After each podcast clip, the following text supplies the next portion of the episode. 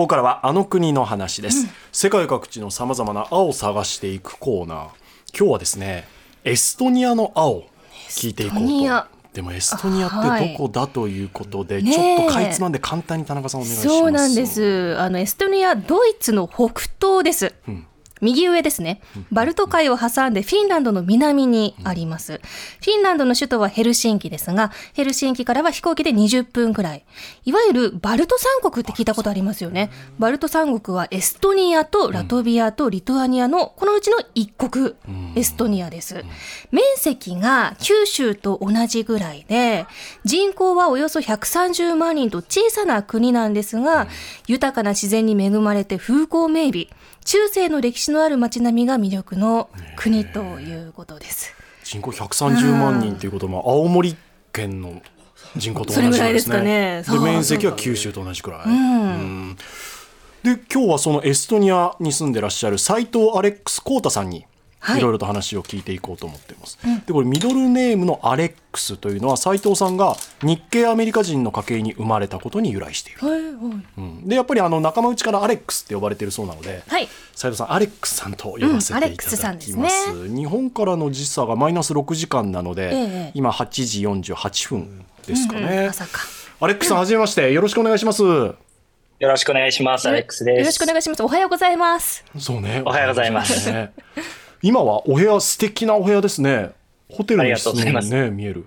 あの、そうなんです。オフィス、一応オフィスに今日から来まして。なんだ。オフィスからやってくださってですへねえ。清潔感のあって、今日気候どんな感じでしょうそちらは？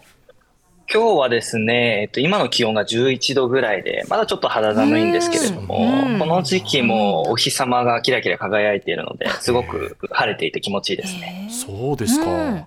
でアレックスさんはなぜエストニアにそうですね。まあ、いろいろ理由はあるんですけれども、もともとバックパッカーとかをしていてうん、これまで50カ国ぐらいを大体訪れたんですけれども、もう、エストニアがもう一目惚れと言いますか、ダントツで気に入ってしまいまして、もあう、着いた初日に、あ、この国住めるなというふうにあ、惹かれちゃった。思いまして、そうなんです。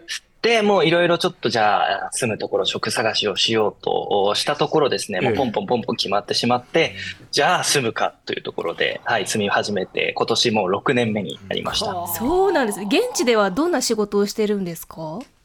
そうですね、もともと IT のスタートアップで働いているんですけれども、今は、はい、自分のおサウナの輸出入の、はい、事業をやっています。うーんそこもね今回のねテーマにつながっていくんですけど、うん今日のエストニアの「あ」がこちらです、世界一の IT 先進国エストニア。デジタルデトックスはサウナで整う。うんこの話にちょっとねつながっていくんですけど、まずこの BGM アレックスさん選んでくださいました。ここを教えてください。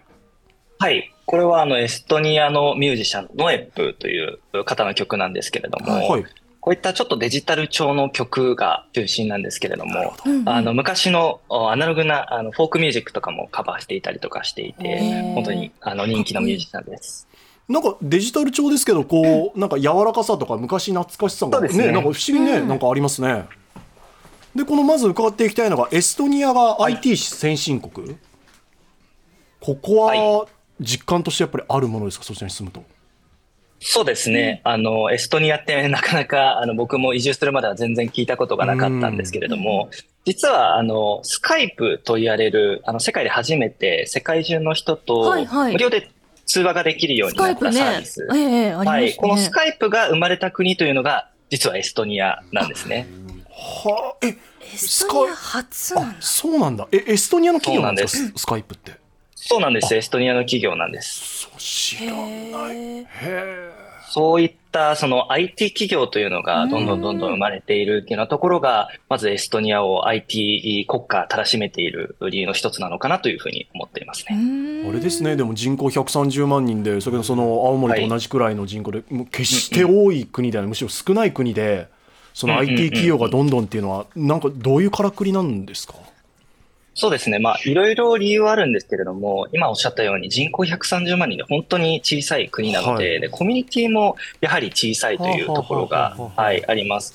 なので、まあ、2000年の初頭にスカイプが成功して、もう感覚で言うと、もう友達のところのお兄ちゃんがなんか、すごい IT 企業で頑張って世界に進出しているぞというところがあって、まあそういったコミュニティの小ささが相まって、もうどんどんどんどん、じゃあ、あそこのところができるんだったら僕もできるんじゃないかっていうようなところで、どんどんどんどん、そのスタートアップのカルチャーが広まっていったっていうようなところが、一つ理由なのかなっていうふうに思います。コミュニティが小さいからこそ、うんうんうん何か一歩を踏み出しやすいと言いますか。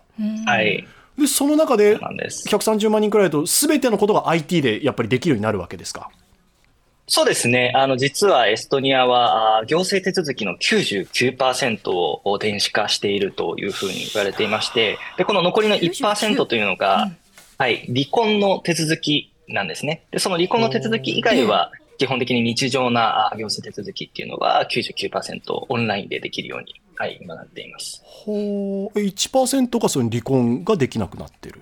そうなんです。はい。どうして離婚はオンラインじゃダメなんですか、あの、エストニアってそのデジタル化をあくまでも手段として捉えているので、何でもかんでもデジタル化するというよりかは、日常の生活が豊かになるための手段として捉えているので、その離婚を簡単にできるようにするというよりかは、まあ、人生の一大イベントなので、ゆっくり考えて、あの、アナログで決断しましょうという、そういった配慮があるんじゃないかなというふうに。思います。えむしろそうやって考えると、離婚以外にも、あって良さそうなもそうなんです。す。よね。もともと結婚とか不動産登記とかも、うん。あの、オンラインじゃダメよっていう理由だ、あの、ことがあったんですけれども、はあこのコロナ禍で、あの、どちらも最近オンライン化しまして、今は離婚だけが残っているというー。ところですね。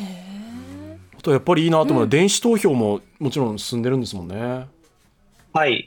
実はエストニアは世界で初めて2005年に電子投票を導入したというところで、投票率も上がりそうですね。ねえ。とてもいいな。そうですね。あの、うん。この間の先日、総選挙がまた行われたんですけれども、そちらでも、お初めて、えー投票の半分が、半分以上が、50%以上がオンラインでなされたっていうところでニュースになっていました。いいよね。いや、いいと思うんですよ。で、ここまではわかる。なんか IT 化されて、とても、うん、住みやすいし、コミュニティ小さくて、小回りが効いて、でも経済もうまく回って。で、そのデジタルデトックスでサウナっていう、はい。これはどうつながっていくんですか？そうですね。まあ、あの、平日はもうかなりえー IT にまみれた生活をしているので、はい。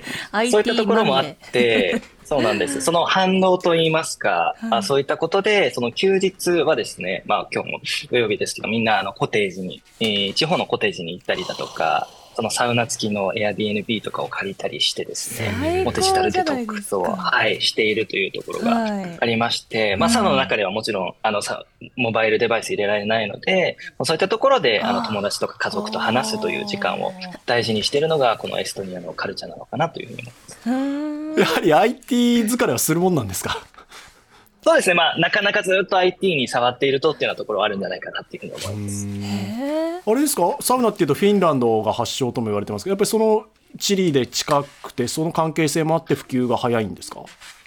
はい。その、まあ、エストニアのサウナってもう紀元前からあるというふうには言われていましへてー、まあ、フィンランドとエストニアって先ほどもご紹介いただいた通り、飛行機で20分、距離にして100キロぐらいの、はいお距離なので、はい。もうそういった意味でも、ほぼほぼ文化圏が同じで、うんまあ、あの、その北欧圏のサウナ文化っていうのが昔からああって、今も残っているというところなのかなというふうに思います。で、ここに正気を捉えて、うん最初の話でありましたけどお仕事も、はい。